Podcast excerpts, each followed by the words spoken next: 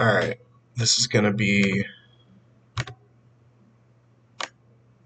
chapter 1, sections 3 through 5. so, section 3 is the official oath. I do solemnly swear or affirm that I will support the Constitution and laws of the United States of America, the Constitution and laws of the State of Ohio, the laws and ordinances of the City of Columbus, and the rules and regulations of the Department of Public Safety, Division of Police, that I will not affiliate with a defined hate group, hate group, and that I will well and faithfully discharge the duties of police officer to which I have been appointed according to law and to the best of my ability. All right. And then section four is going to be the core values. So they load, okay, so they spell pride. We have professionalism, respect, integrity, discipline, and enthusiasm. So, professionalism is demonstrating excellence in our words and actions through leadership, cooperation, dedication, and attention to detail.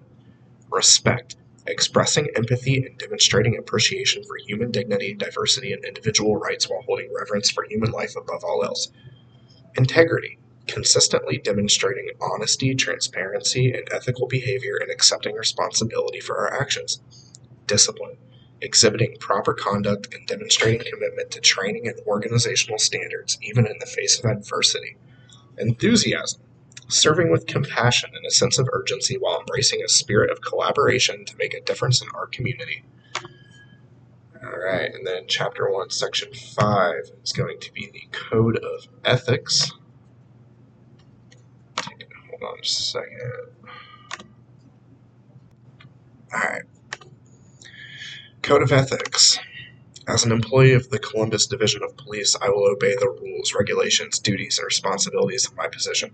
I will honor my oath as an officer by acting at all times in an ethical and trustworthy manner and by making decisions based on the values of our organization. I will exhibit professionalism by dedicating myself to achieving the safety and security of the people in my community using discretion wisely and making decisions that are reasonable, fair, and impartial, completing my responsibilities and tasks to the best of my abilities, being self motivated, independent, and taking every opportunity to enhance and improve my level of knowledge and competence. I will exhibit respect by acting in such a way to protect life and maintain peace and order, defending justice, liberty, the innocent, and the rights of all, treating everyone with dignity, compassion, and civility no matter their conduct, circumstances in life, or social status, acting in a manner that reflects honor on me, my loved ones, my, or- my organization, and the city of Columbus, abstaining from affiliation with any defined hate group.